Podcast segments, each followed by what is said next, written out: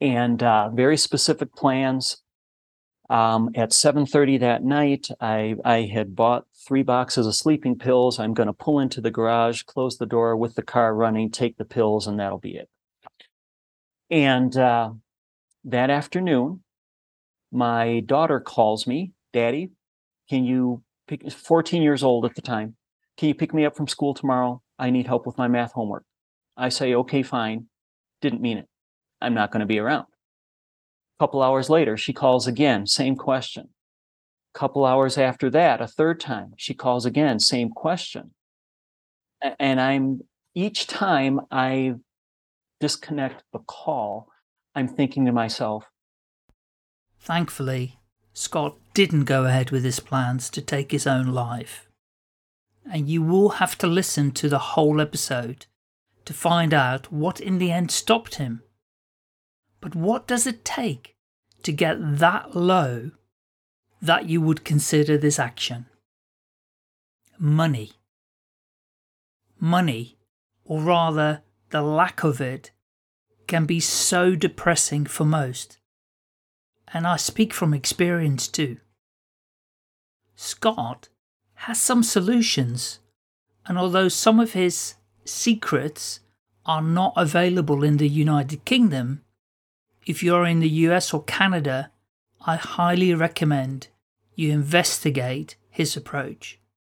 Enjoy. Staying Alive UK. Share your story. Hi, Scott. How are you today? I'm great, Michael. Thank you. How are you? I'm really well, thank you. And as we just before we press the record button, we we were trying to remember how we crossed paths, weren't we? And it was Laurie Showstrom uh, who introduced us, and she's an Ireland. She's a fellow American for you, obviously, who now lives in Ireland. And yeah, she's a great connector, I think. yes, definitely. And she's got quite a story herself. Absolutely, yeah. And she's been on the podcast a few episodes ago. So yeah, if anybody wants to check out her story, it's it's incredible. The work she's doing for parents and uh, kids is is really really great.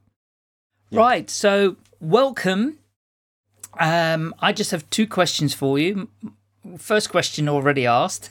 My second question is, uh, Scott. Um, why don't we dive in? Uh, share us your story and uh, how did you get to where you are today?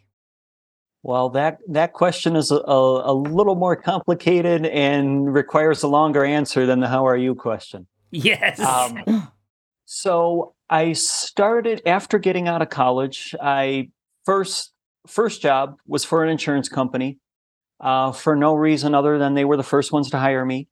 Right. So nothing special of, about the, the, that attracted me there, mm. other than they were the first. Yeah. So yeah. over time, got to learn the business, move up the ranks. Um, famous international carrier, and um, got got to the corner office and management um, after about 13 years with yeah. that company.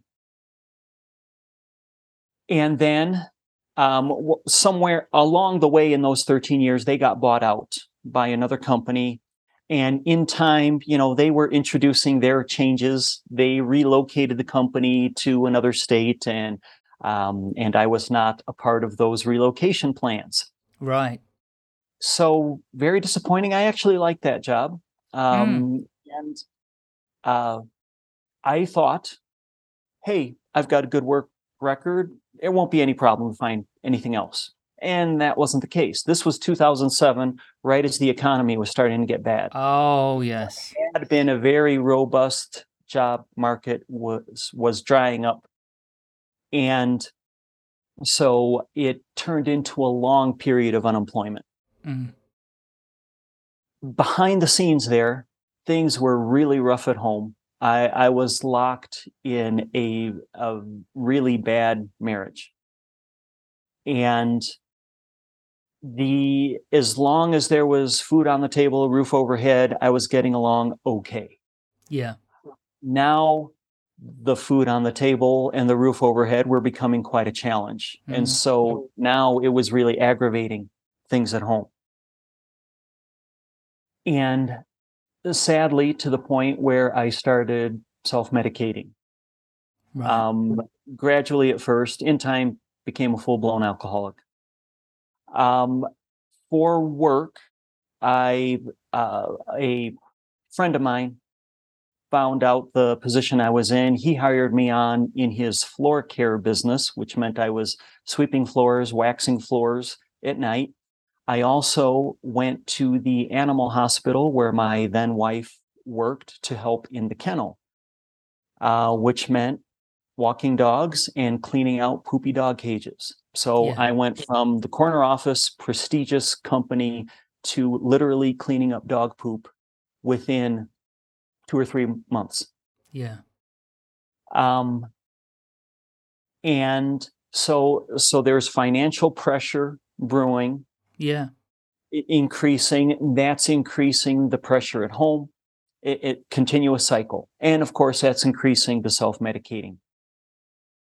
Um, so as I'm walking these dogs, there's there's a open lot, ba- basically a small field next door to this animal hospital. Hmm. And as I'm sure you can imagine, if you're walking one dog after another, your head is on your step the whole time. You got to be Yeah. careful about that. Yeah. I remember thinking by the end of the day, after I'm done with that last dog, it, my neck, uh, shoulders, upper back would be it would be painful. Just just having your sight fixed on your feet that whole time as you're walking dogs. And I remember thinking how ironic this was at a time when professionally and emotionally I'm hanging my head. Now I'm hanging my head physically to the point where it's I, all three are painful the professional, the emotional, and even the physical. Yes. Um, so in time, you know, so I'm sweeping floors by night, cleaning up dog poop by day. Um, had to file bankruptcy.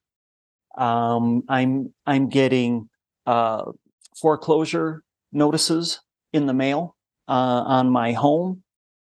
So I'm I'm deeper into that cycle, deeper into depression, deeper into alcoholism. In time, uh, got back into the insurance world, uh, uh, another company. It took a while. I, I tried sales along the way as well. That Mm. didn't turn out very well. I got the good job, similar to what my responsibilities had been before, but by now the compulsion uh, was was firmly set.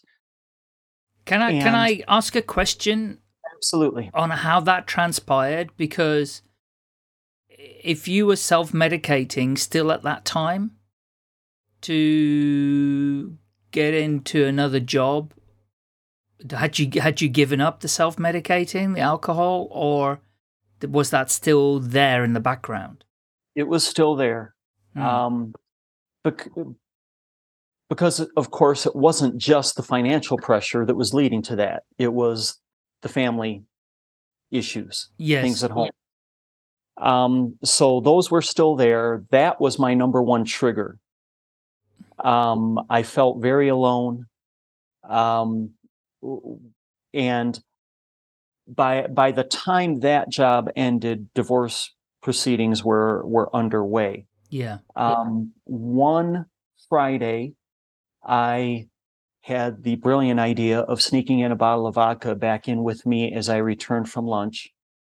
Was drinking it secretly at my desk, Hmm. um, but was discovered and terminated. So now, on top of everything else, on top of the financial pressure, now I've got no job. Yeah. And so the, whole, all right, what do I do now? Now I'm pretty much unemployable. I'm, I'm reach, have reached that conclusion. Yes. Everything at home was a complete mess. Hmm. And so the following Tuesday, November 3rd, 2015, I wrote my suicide note. And uh, it was quite a dichotomy because on the TV in the background, this this is in Kansas City, my little apartment in Kansas City, and on the TV in the background is the Kansas City Royals World Series victory parade. Big, Right. huge celebration throughout throughout the town. Yeah. Um, 800,000 people gathered at the end of the parade route there, um, which is more than twice the population of Kansas City to begin with. Huge event. And here I'm writing my suicide note with that on in the background. And uh, very specific plans. Um, at 7:30 that night, I, I had bought three boxes of sleeping pills. I'm going to pull into the garage, close the door with the car running, take the pills, and that'll be it. Yeah. And uh, that afternoon, my daughter calls me, Daddy, can you pick, 14 years old at the time, can you pick me up from school tomorrow? I need help with my math homework. I say, okay, fine. Didn't mean it. I'm not going to be around. A couple hours later, she calls again, same question. A couple hours after that, a third time, she calls again, same question. Mm. And I'm, each time I disconnect the call, I'm thinking to myself, is is that from God? You know, is is someone trying to tell me something? Mm. Then at 7:30 comes, so three times she's called, three times I've said yes, I'll be there, didn't mean it. Yeah. Um 7:30 comes, I'm standing literally at the door with my car keys in my hand, my bag of the sleeping pills and my insurance policies, my life insurance policies in the other, and my phone rings. This time it's a friend of mine. Hey, Scott, I, I see you're not here. We were supposed to be getting together that night, and you weren't here the other day when we were going to be getting together. I just wanted to call and make sure everything was okay. Hmm. I disconnect that call. This time I know that came from God. Because when do guys do that? Guys never call up, hey, I'm worried about you. Are you okay? Um, so I'm like, okay, set everything down. I've got to just lay down and think for a while. A fourth time, my daughter calls me that same night. Four times, Daddy, will you pick me up from school tomorrow? I need help with my homework. This time I say yes and I mean it. Yeah. I did pick her up the next day. I asked her about her math homework, and she says, Oh, I got help with it today. No problem. And this is someone who was never that concerned about her math homework, believe me. So I'm like, okay, so now I've got to get myself back on my feet. Not sure how to do it, but I I know that there's there's got to be some reason. Um, within a month, I got uh, I worked started working for a friend of mine. He was an insurance agent. He knew I had experience in the industry. I knew him, and so he hired me on, not knowing all of this that had transpired. no. And that date, Michael, that I wrote the suicide note, that date that was going to be my suicide date has become my sobriety date. Haven't Mhm. touched a date. I haven't touched a drop since then. wow. So I'm like, okay. I I go work to to work for this insurance agent. It's basically customer service work. Wasn't very good at it, not my thing. Um, but it kept my time and my mind occupied, which was by far more important than the money than anything else. Yes. That's what I needed. Keep my mind occupied, keep my time occupied. I, I'm I'm working. Um, I know it's not a long-term solution because by now I've I've worked my way through the bankruptcy, but I'm you know still a huge struggle financially. Now I've got spousal support to pay. Uh, the the divorce became finalized a, a few months Yes. after that.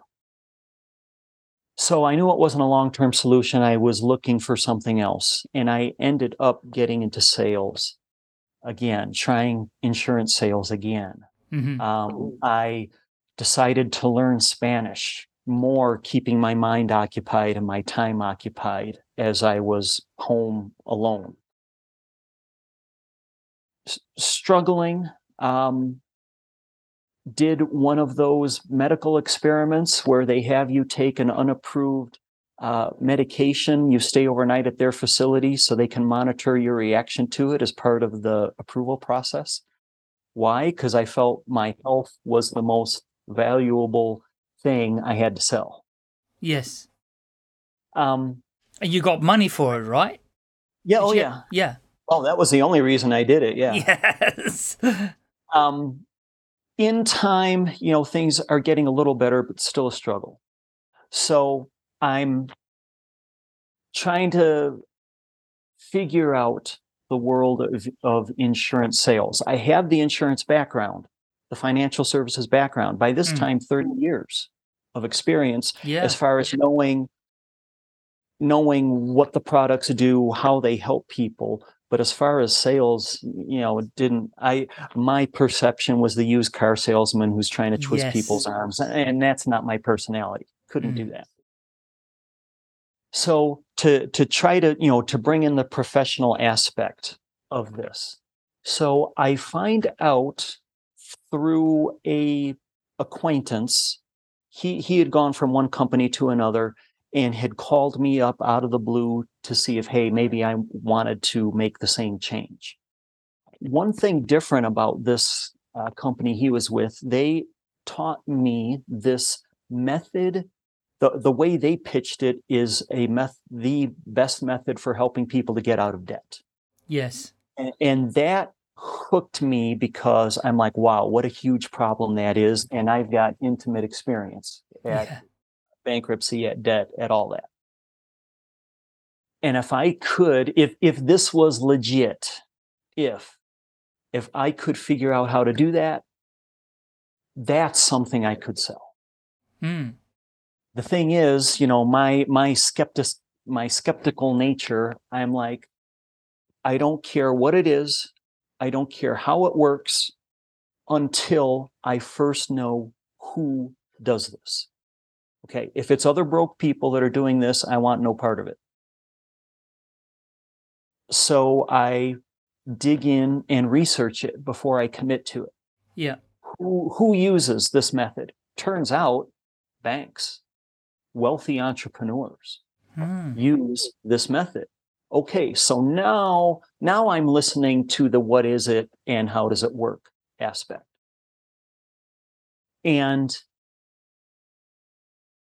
through my experience and through other connections that I had made, I'm like, okay, that's nice. The getting out of debt part is nice, but I want to help people go beyond that and and form like a complete financial package that will not only help you work your way up to zero, which is what getting out of debt is. Yeah. Congratulations. When you succeed, you've got zero. Um, okay, I, I want to take people beyond that. How can I get them started investing? And how can I help in, in all sorts of financial ways? So I'm okay. So now I've got this basic core thing, but I've got these other things that I can kind of bolt onto that to expand that. One problem, one big problem. I've got this history of bankruptcy, short selling my house, that medical experiment, you know, complete failure. And oh, by the way, I'm I was a suicidal alcoholic too. So how can I get people to listen to me when it comes to me telling them what to do with their money? Yeah. had a super hard time getting past that in my own head until one day I'm talking with a, a friend and I, I tell him, you know, hey, I've got this dichotomy that I'm struggling with. How can how can I get past that? And he asked me the most profound question. He says, who would people rather learn from? Someone who's been there at the bottom and worked their way up or you know some trust fund baby born into wealth never had any adversity wow Yeah. okay so now i'm like okay i can take this is the take your turn your mess into your message thing i can take the bankruptcy and the alcoholism and and that hitting rock bottom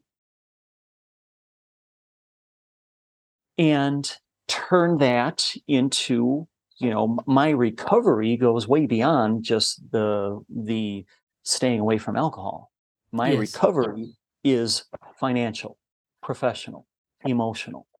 All of those things combined are a part of the whole, the holistic recovery that I went through. And so now I wanted to help people holistically with their finances. Yeah. So, okay, so now, you know, the picture is becoming more clear Mm. for me. I can help to find find people where I have been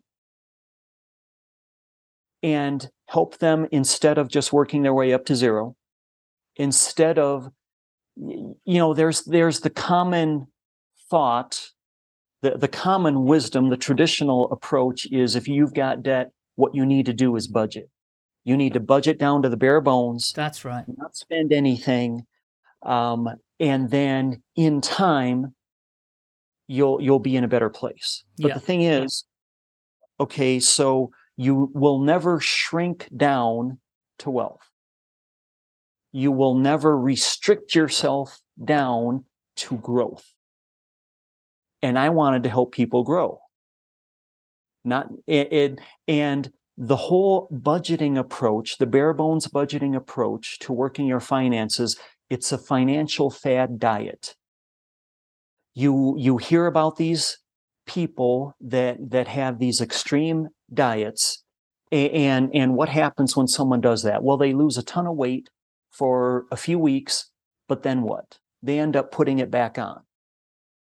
Because they you didn't change their mindset. You didn't give them an actual tool. You just told them basically don't eat Mm. or only eat this I, I i used to work with this lady she did this cabbage soup that uh, in three weeks she lost i think it was 17 pounds and she's going on and on about how great she feels and how much more energy she has and after those three weeks she couldn't stand it anymore and she never had cabbage soup again and she Mm. gained it all back plus a little more Mm. and that's what happens when your whole focus your whole financial strategy is bare bones budgeting you Yeah. haven't eliminated the the desire that people have to prosper. You haven't eliminated the need that they have for professional accomplishment. You you haven't eliminated any of the things that they need. In fact there's been studies done that show the the brain's reaction to that bare bones budgeting is the same as if you tell someone on one of those extreme diets it's like basically the same as if you hold out an ice cream cone to them and, you tell them be strong you can do it resist. Mm. what does it do? It just increases their desire for it. Yeah. it's hardwired into the brain. And the way we react financially to bare bones budgeting is the same way we react to extreme dieting for weight loss Fascinating. What's yeah. the effective way for weight loss? It's not focusing on losing weight, it's focusing on health, yeah. on healing your health from the inside out. It takes you know a, a sensible diet it takes exercise it takes a number of things and and i know that's not the focus of our conversation today but financially it's very similar it's Mm. I, I compare it, Michael, to the beginning of a marathon. Okay, if if you're the the Boston Marathon this year had twenty eight thousand five hundred runners in it on one street. So imagine what a mess that is. If you're at the back of that pack, you've got a long way to run just to reach the starting line, and then you've got twenty six point two miles to go. Yes. You're already tired before you even start. Mm. Financially speaking, if you're at the back of that pack, you're getting out of debt is reaching the starting line. It's not the finish line. Key problem that people make is they make it their determination to get out of debt, thinking that's their finish line. So even if they succeed, what have they done? They've worked their way up to zero. They've reached Yeah. the starting line. Mm. And now, oh, I accomplished my goal. I relax. Yeah. I, I relax that drive. A- And, this is the 10% that succeed. Most don't get that far. And they don't realize that they've got farther to go. The finish line is actually what? It's retirement, it's passive income, it's financial independence, however you frame it. Yes. That's the finish line, not getting getting out of debt. That's just Mhm. one milestone along the way. So now what if through through this that uh, through this method, if I'm able to tell someone, okay, so that same energy that you use to reach the starting line, say you reach a starting line and now a race official calls you over, says, Hey, Michael, come over here. I saw how far you had to come just to reach the starting line. I see you're already tired. That's not fair. What I'm going to do is I'm going to take you into the course. I'm going to drive you into the course and shorten that race for you. Yeah. Now, that would be pretty cool. You're basically taking that same energy that you expended to get out of debt and duplicating it to shorten your race to financial independence, Mm. passive income. That goes way beyond just preaching to someone don't spend, budget. Hmm. That's actually giving them a tool, a tool that accomplishes something. It's not just buying a book. Hey, read my book. And if it fails, oh well, you just you just aren't tough enough. That, that's you know what the financial gurus, the financial entertainers. yeah. That's their approach. I think I think just to interject that and give you a pause. I mean, it's fascinating how you, you know, you got in, kind of backwards and forwards, in and out of the industry, doing some other jobs, and then you got back into it, and this fell into your lap. Mhm. Um, by by way of then being able to help other people do the same thing again. I think part of the problem is, as I see it anyway, because I've not been particularly good with money all my life. There are pockets where I have been, and I think that the lack, where I know the lack has been, has been in education. You Yes. know, that nobody in school teaches you money management. Uh, they don't even teach you budgeting. If if budgeting was the holy grail, which it isn't, as you are saying, they don't even teach you budgeting. So everybody then becomes an adult, then realizes they need to get a job to pay the bills, and then they need some extra money to entertain themselves Yes. you know and then you, talk about alcohol addiction but there is spending addiction too you know so Mhm. people overspend because they want to keep up with their neighbor with their family member with celebrities on tv uh, with society pushing you to show that you're wealthy therefore people spend money unnecessarily on accumulating stuff yes. that they don't need uh, and you know get into debt even more that way i mean certainly i recognize in myself years ago that's where i was for sure you know um so there is there's a whole what i'm kind of saying really is it's such a complicated issue that we've been conditioned in certain ways and although I I, lo- I love your metaphor for getting to zero and beyond zero. That's really what the goal is, you know, focus beyond zero, not just to zero. But I think there is a part when you're at the back of the crowd coming up to zero, whatever. There's a, there's a whole mess, as you said. There's a mess there where people aren't educated, they're given the wrong information, we're bamboozled with the tech, with the um, the language and the terminology that's being used by financial institutions, by governments. Oh, it's, it's just a mess. And whether it's in the US, the United Kingdom, France, Spain, I think everybody's the same. You know, money is an issue. Yes, and you're 100% correct, Michael. Mm. The the root of the problem is education. Yeah. But here but here's the thing. Think back to your school years. Yeah. Were your teachers the the right ones to teach you financial education? No. They're they're W2 employees that are struggling themselves. Yes. Yeah. W2 of course being the the US tax designation, you know, yes. whatever that's that's called where the listener might live they're they're working for someone else Mm. and they're struggling themselves yeah. Yeah. so then many people go to the financial services industry they, they should be the ones to teach you Yeah. but Yeah. now you've got people who are tainted by where's where's the commission Mm.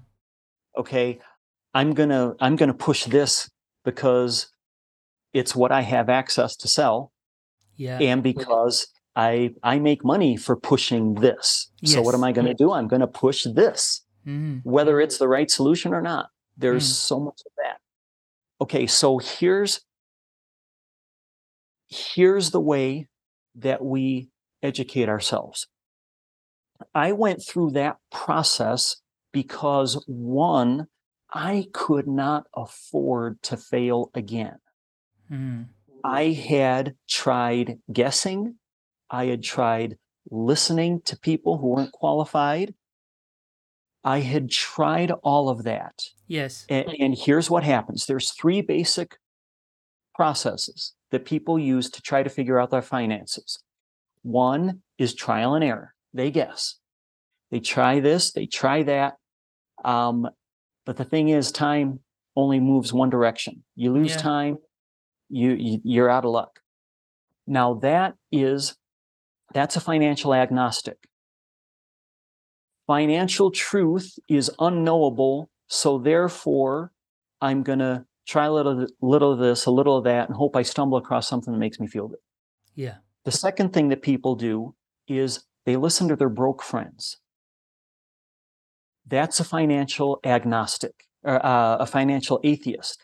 There is no such thing as financial truth. Therefore, it doesn't matter what I do. So I'm going to strengthen the ties that I have to the people around me. And I'll listen to this one here and this one here and this friend over here, even though I know they've got no idea whatsoever what they're doing.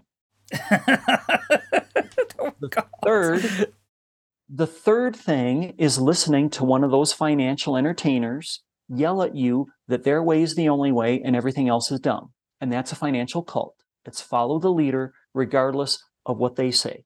Yeah.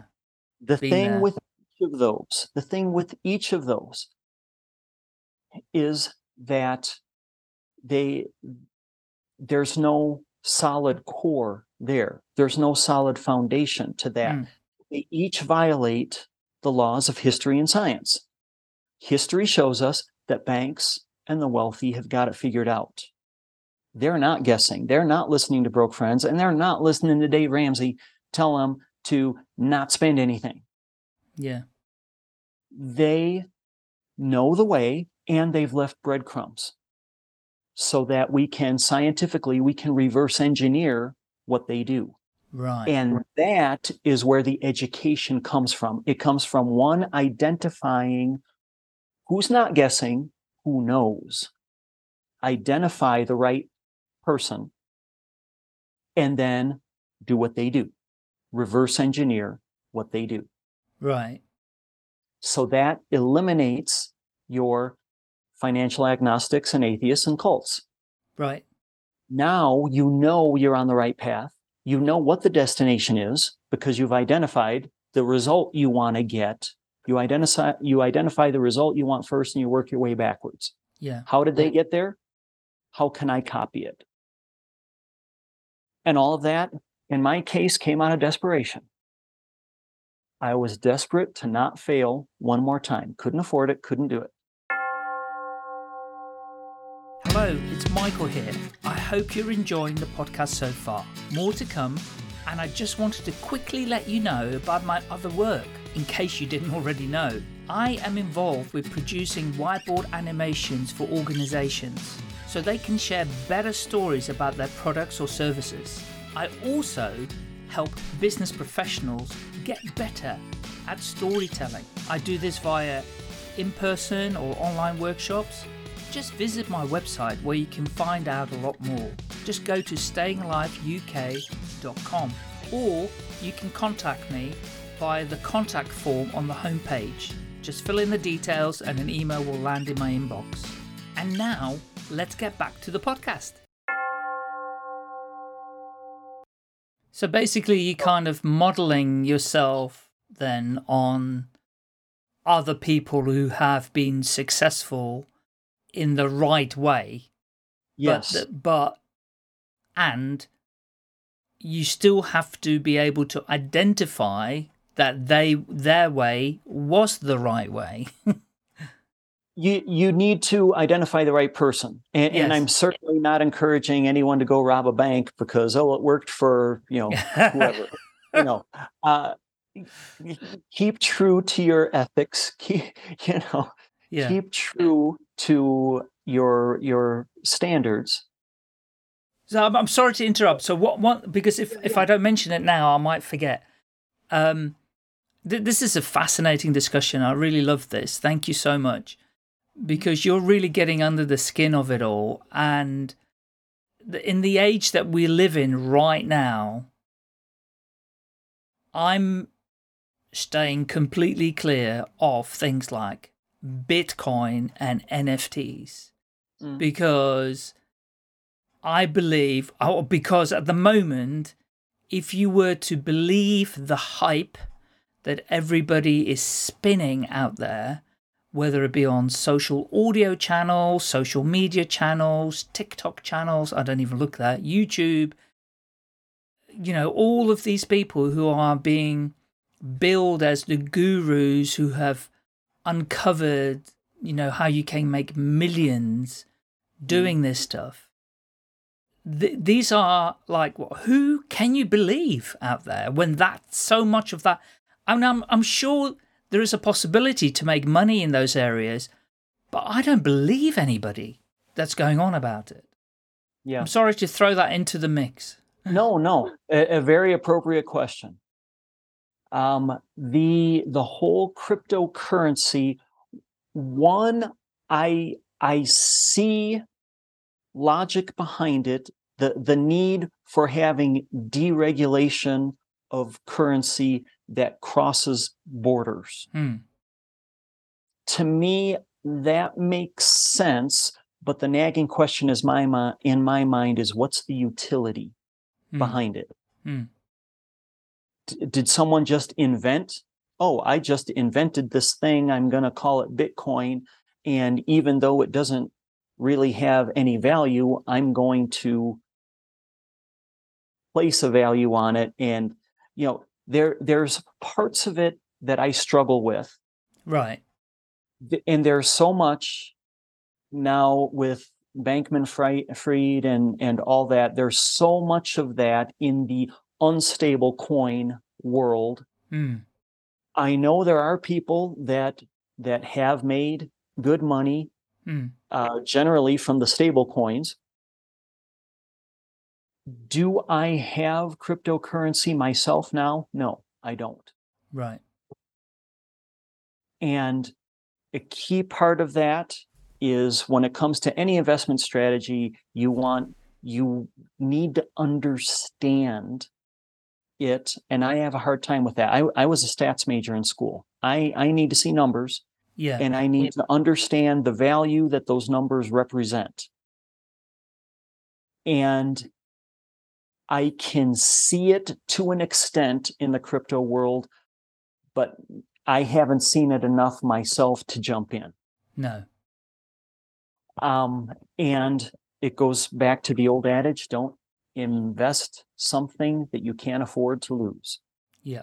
And that is the only way that I when when someone convinces me of the utility and underlying value behind the coins then I'll make that decision. Okay, how how much do I determine it's not a big loss if I lose it, Mm. and I'll put that in there. Hmm. I'm not at that point yet. Thank you for that. Yeah. And and again, you know, my there's my skeptical nature. There's the Yeah. fact that I need to see the value underlying whatever it is that's going on. That's what led me to the reverse engineering banks. Mm. There, there's a good amount of unethical thing going on in the banking world. Yeah. But the process, the the parts of the process, the tools that they use that we can reverse engineer hmm that is is a clear path to me i can identify that clear path i can pick up those breadcrumbs and i can see where they shorten that race Right.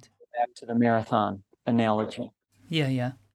and i can see how you know dating even all the way back to john d rockefeller first billionaire in the world Mm.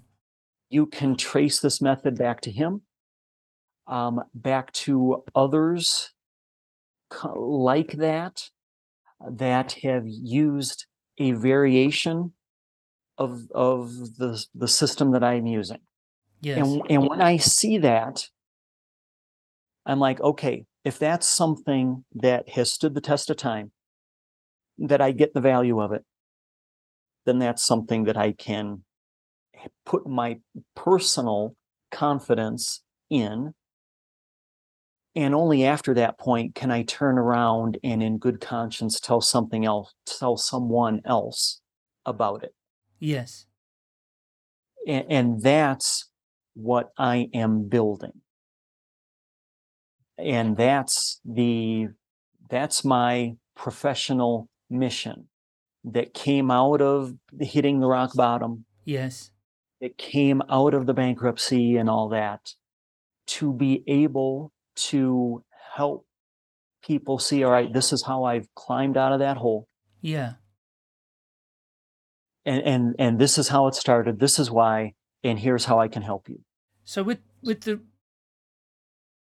sorry, I'm doing it again, but with the reverse engineering, you, you I, when you when you discovered because you talked previously about a method Mhm. and or a, it wasn't a product, was it? It was a method that you you came across, or was it Um, a product in the insurance industry, or it is a product in the insurance industry yes Right.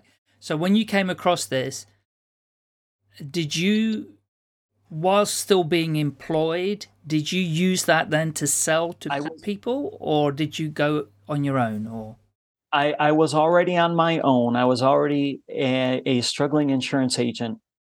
Um, and this was, you know, a big spark that helped to turn that corner. right? Let, let me go back to your question. Is it a is it a product or is it a method? It's actually both. Right. Because the product itself, if if you if you just bought it and and you just stuffed that policy in your file cabinet and forgot about it, then all you've done is bought yourself an expensive insurance policy and that's it. Yeah. And there would be some benefit to doing that, but you wouldn't be leveraging your money to shorten that race. Yeah. So there is method to it as, as well. It's both science and art Yeah. because you have to, okay, now that I have this, how am I going to use it? How am I going to leverage it so that I can take that money that I'm using to eliminate debt and then leverage it so I'm basically using it again to build my to to build my financial independence. And and Michael, it works a lot like real estate. Okay, so at least here in the States, every year you can count on getting from the county your tax appraisal. And they'll say that the appraised value of your property based on sales made in the neighborhood and you know how big your house is and all that, it has now changed to this. And, and generally it appreciates. The value goes up Yeah. in the real estate world with with a few bl- historical blips along the way it doesn't matter if you own that home free and clear, or if you have a mortgage on it, or even if you have a second mortgage on it. In any of those cases, the appraised value of that property stays this is going to be unchanged. It's not connected to the loan that you have Hmm. if you own it free and clear. If the value has appreciated, it's going to appreciate just the same if you own it free and clear versus you have a second mortgage on it. Hmm. Yeah.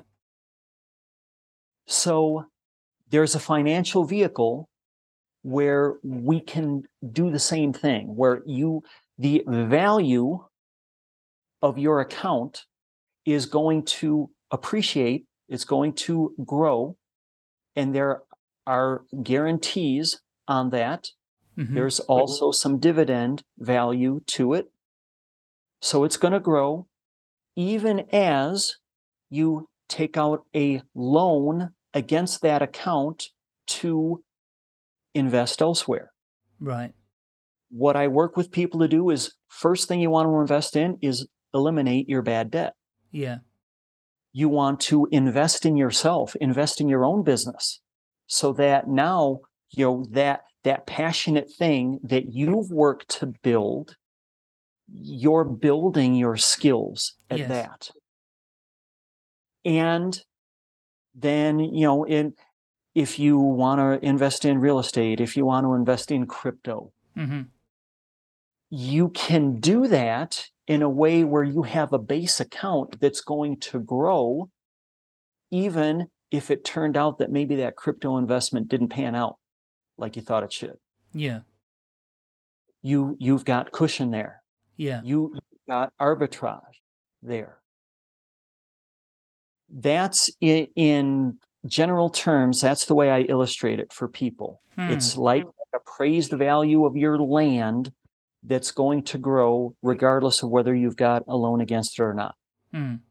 You can do that with your dollars. I call it recycling money. You know, you use up that bottle of Pepsi and you toss it in years ago you tossed it in the trash and it ended up in a landfill. Now what do we do? We've got the special recycle bin Hmm. so it can be uh, cleaned. It can be, you know, whatever they do at the recycling plant so that we can reuse it again Hmm. Yeah. and again and again. We can do that same thing with our dollars, Yeah. with our euros, where we can leverage it to invest elsewhere and get a percentage from it at the same time as we're getting a percentage from that base because the appraised value is growing. Yeah. Now we've gone beyond just buying an expensive insurance policy because now we're using it as a tool to put our money elsewhere while it's still growing. Basically, our money's doing two jobs at once. And so rather than listening to the, the debt gurus that say, buy my book, buy my book, and when that doesn't work, you silly weakling, why aren't you able to budget like you're supposed to? he is, buy my next book. No, this isn't buying a book, it's having a tool that does something for you Yeah. that enables you to have those dollars doing two jobs at once. Okay, just one second. I've got another question. Sure. Um, you you do a really great job in explaining it and huh, almost getting to the point of a bit of confusion for me anyway. So I'm not I'm not expecting you to be able to make it crystal clear for me. Um but there is still the the best way to explain it is there is still a an amount of uncertainty in my head. Yeah. That goes, huh. Okay. So if it was that easy, why isn't everybody doing it? you know. Um, okay, good, fair question. R- remember, I, I'm I'm the skeptic. I had the same question to start with. I, Mm. I needed to dig in. Um, first of all, I'm not saying it's easy. Right.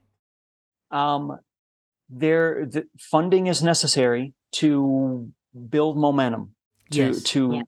to have this work. It, it it's it's something that needs to be customized person per person. Mm.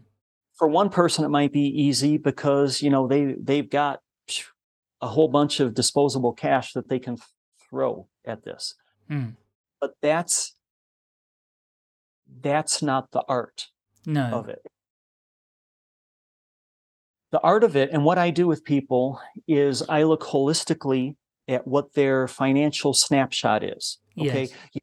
Let's go back to the weight loss, the extreme weight loss example. You've seen those before and after pictures. Mm. You know, before someone's 100 pounds overweight, and then the after picture, they're standing on the beach in a swimsuit looking incredible.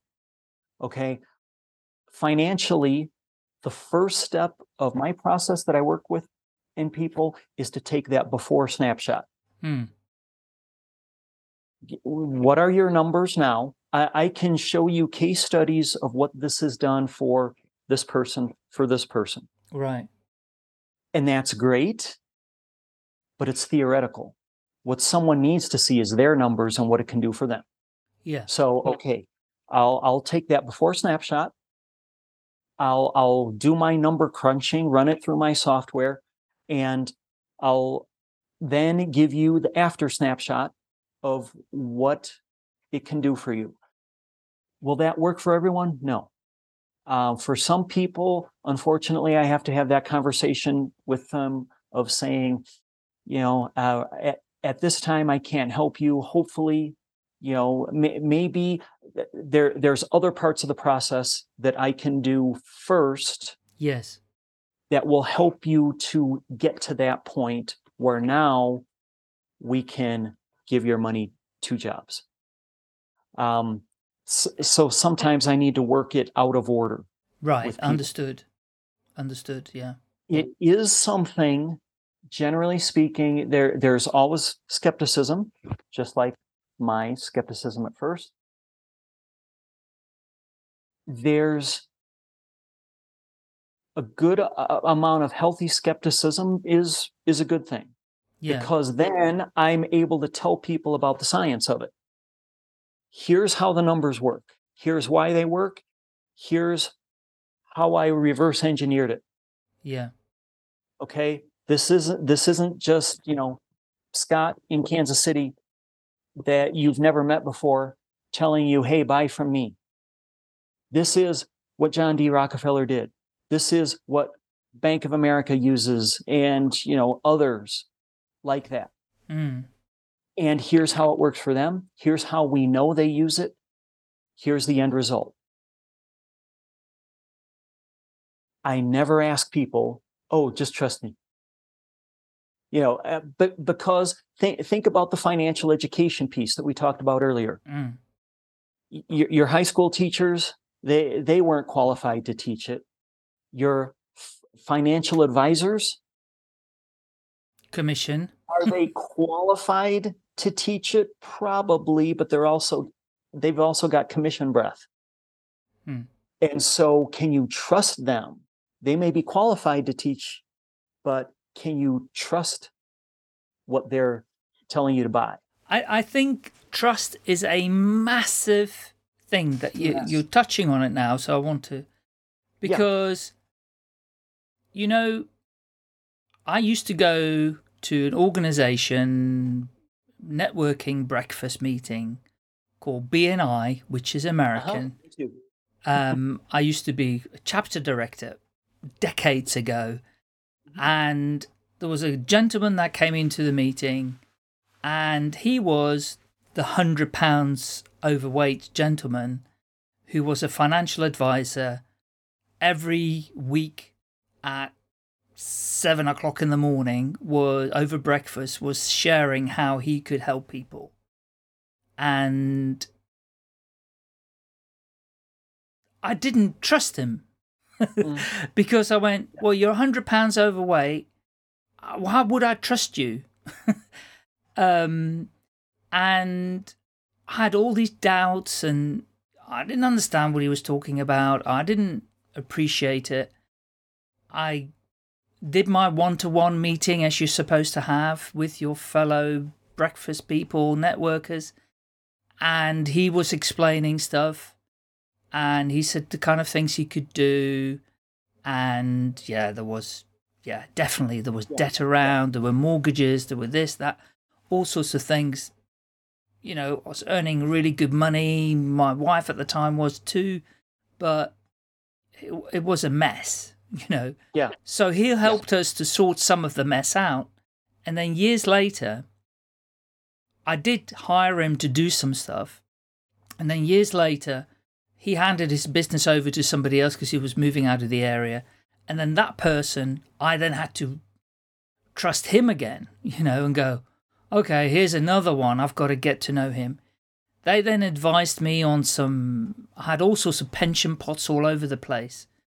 We combined them into one, and it was the single best investment decision I have made in all my life. Yeah. And I'm still reaping the benefit from that today. Good. But I had a real issue with trust. Yeah. Because how can you possibly trust anybody to know best in terms of what they're going to do with your money? Yeah, exactly. And, and here's the thing with one of these commission breath guys.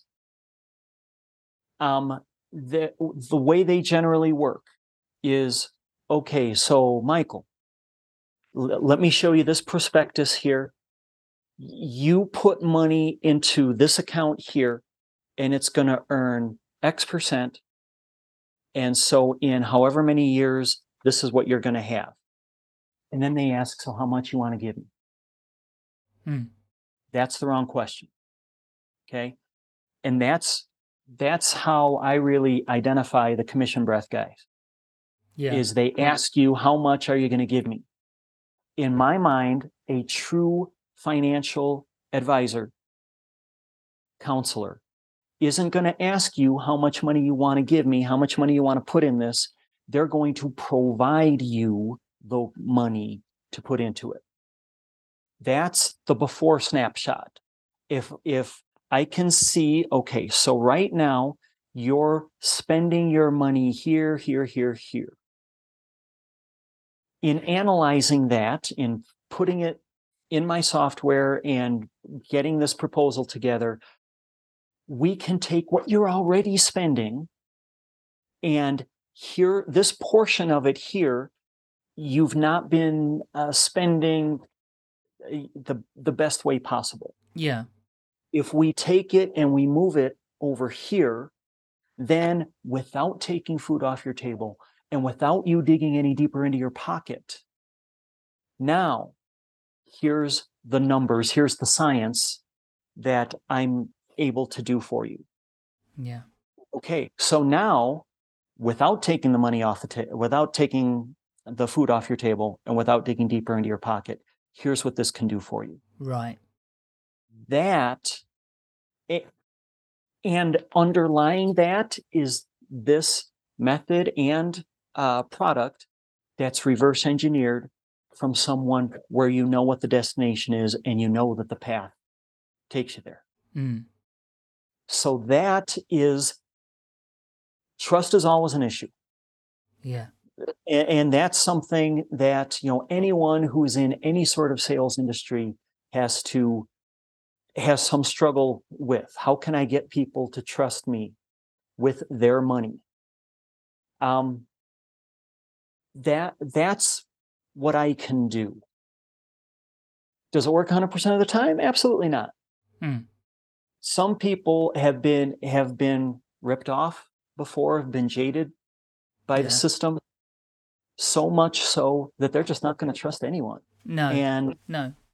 and I understand. Uh, You know, sad to say, the the industry has gotten a bad name because there are some bad apples out there Yeah. that have let people down often enough where they they just shut it off and say nope not going to listen to anyone. I'm just going to, you know, stuff cash under the mattress. That's it. Yeah. Yeah. And sad to say, I understand. Mm, mm. It's not the best approach, and uh, I I can help to provide a, a process that works better than that. But if they don't believe me, I think I think what people just want is the um, God honest truth. yeah, They just need to know, you know, is it black or is it white? And is this going to work or is it going to fail? Uh, do you know or don't you know? You know, don't Mhm. bamboozle me. Don't yeah, lie, don't just be straight. I Yeah. think that's what people want. They want somebody who who can go this can work, but like anything else, there's no 100% guarantee that it will work. But I will do my level best to make sure you understand it inside out before you do Mhm. anything with your money. right, right. And and so far in this conversation, Michael, I've I've used a couple of examples Hmm. in in, in things that are kind of in that same category.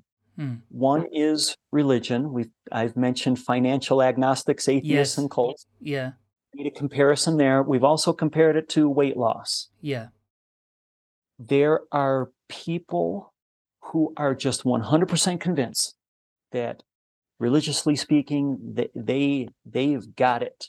yeah. There are people with respect to weight loss Hmm. who are just 100% convinced that their way is is the way. way. Yeah. and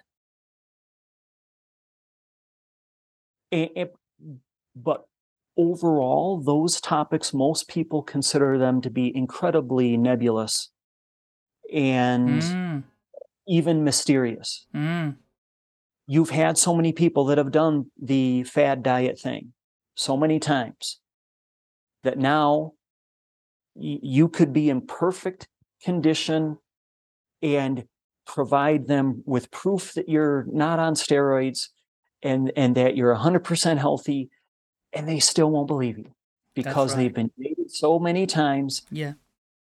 you know what what can we do? What can i do? What can we do as professionals we can try to show people that okay i didn't just invent something i reverse engineered it from a process that has consistently worked for year after year and Mhm. for multiple people and industries Yeah. Yeah. and i can show you that and i can provide the same benefit for you now banks of course they've got some regulatory advantages that we don't have as consumers can we down to the letter do everything they do no No. but i can show you okay a particular method that they use that is available to us as consumers Brilliant. and it is a tool that helps us to give our dollars to jobs, helps us to eliminate debt quickly, gives us a platform from which we can we can uh, uh, withdraw money to leverage elsewhere, even as its appraised value continues to rise. We can do that. It's it's the it sounds amazing and and thank you. I'm sorry that I keep throwing questions at you. Perfectly uh, and- fine. And, you're doing really well answering them all, so I really appreciate it. Um, is there a name for this product? Is it or method? Is there what is what is it called? The the name for it is called Infinite Banking. You you can Google it. You Mhm. can read up all about it. Yeah. uh, and how it works. Um, infinite banking concept. right. Um, and again, it, it won't work with 100% of the people out there. No. Um, but if it does, it works great. Um, there are, like I mentioned, there's other things I've kind of bolted onto it, Hmm. onto that machine that can help to accelerate things even more. Yes. Um, and that's, you know, stuff I've taken from the accounting world and helping people to save taxes. Right. um, software that's been developed in managing debt. There, there's another process called velocity banking, also something you can Google and, and learn about that is a really good process to help to accelerate. Yeah. There, there are a number of different tools out there where you're not just buying somebody's book. You're not just hearing someone preach budget, No. budget, budget. Yeah. You're actually you're you're you have something that is provides utility. It is doing something. There's whether it's art or science or both, you're putting something together that is accelerating the growth of your money, shortening that race. Wow. Fabulous. Well, thank you, Scott. It, it's it's it sounds promising. Let's put it that way. And the fact that you've invested your time and energy in this and running it for your own business, helping people with it is, is fantastic. So, how can people, you know, get in touch with you to find out and learn more about this and get into detail with you? Yeah, thank you for asking. My website is nevertoomuchmoney.com. and two is spelled out T O O, nevertoomuchmoney.com. Hmm. There you'll see my uh, links to connect with me on social media, Mhm. my email address. Um, let me know if you want more information. I'll be glad to uh, reach out to you. Yeah. Nevertoomuchmoney.com. Very easy to remember. Yeah. I think everybody will agree there is never too much money. That's right. Even for Elon Musk, there's never too much money. Yeah, yeah. Okay. Is there, is there anything that I haven't asked that you would have liked to have shared? Oh, wow. Well, we covered quite a bit of ground there, Michael. I think uh, we've got just about all that I might have wanted to say. I, I will reiterate, you know, the best the, the best way for me to present this to someone is to present it with your information, your numbers. Yeah. Um, and so uh, again, reach out to me, nevertoomuchmoney.com, and I'll be glad to put together a proposal for you. And is that, uh, do you charge for those, the kind of number crunching bit? I I do, um, in it, but it's kind of a moving target. Right. Since the first thing I do is I take in that before snapshot and and what I come up with as a result of that Hmm. in a rudimentary debt tool that someone can use, that's free. That that's free of charge just for reaching out to me. Okay. You'll you'll get some benefit from that. Right. if you want to go higher level and actually have that tool that will help you to ha- give your dollars two jobs, that is uh, something that you know we will uh, figure out the cost for that. Yes. Um, but given that I know the situation, okay, well I know you've got this debt, and I can't just you know. I, I can't portray the solution to you as being taking on more debt. Hmm. I will make sure that it's something that's affordable to the extent that I can. Okay, that's fair enough. That's very kind of you. Okay, Scott, uh, th- this is brilliant. It's been a great conversation, and Yes, again, Michael, thank you. thank thank you for answering all my my my pressurized questions in terms of you know. Um, Oh. I, I, I'm. It just applies to me just as much as it will do to lots of other people. So I'm just putting myself in the situation, you know, being on the receiving end, having been on the receiving end as well uh, throughout Yeah. my life, and uh, but it's very useful and certainly very fascinating. And out out of interest, is this? Do you know whether the infinite banking solution is available in other parts of the world, or is it only in the US? It is available in the US and Canada. Those are the only places I have found where I where it can be used directly. Right, got you. Um, there are other parts of you know the bolt-on parts of my process where I can help uh, people in other parts of the world as well. Got it. Great. And, and you've asked great questions, Michael. I, I appreciate that. I'm sure they're the same questions that all the listeners uh, had, and and no doubt more as well. I'm sure they will have more too. Yeah.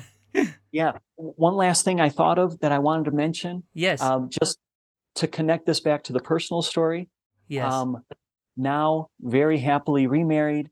Uh, the Oh, the the success of the the rebound professionally, emotionally, physically, all of that um, has has really been fulfilling. And to be able, in in to whatever extent it Hmm. may be, that I can help others on their journey is is a joy.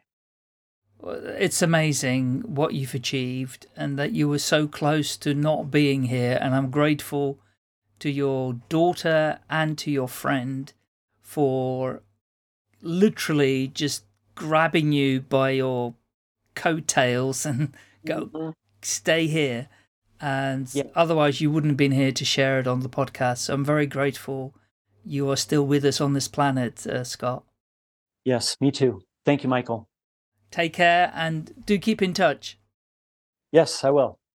Bye for now. again. Bye bye. If you've enjoyed this podcast, please rate, subscribe, and share at will. I'm always looking for more listeners and guests, so do get in touch, please. You can find me pretty easily by searching for Staying Alive UK. Thank you. Staying Alive UK. Share your story.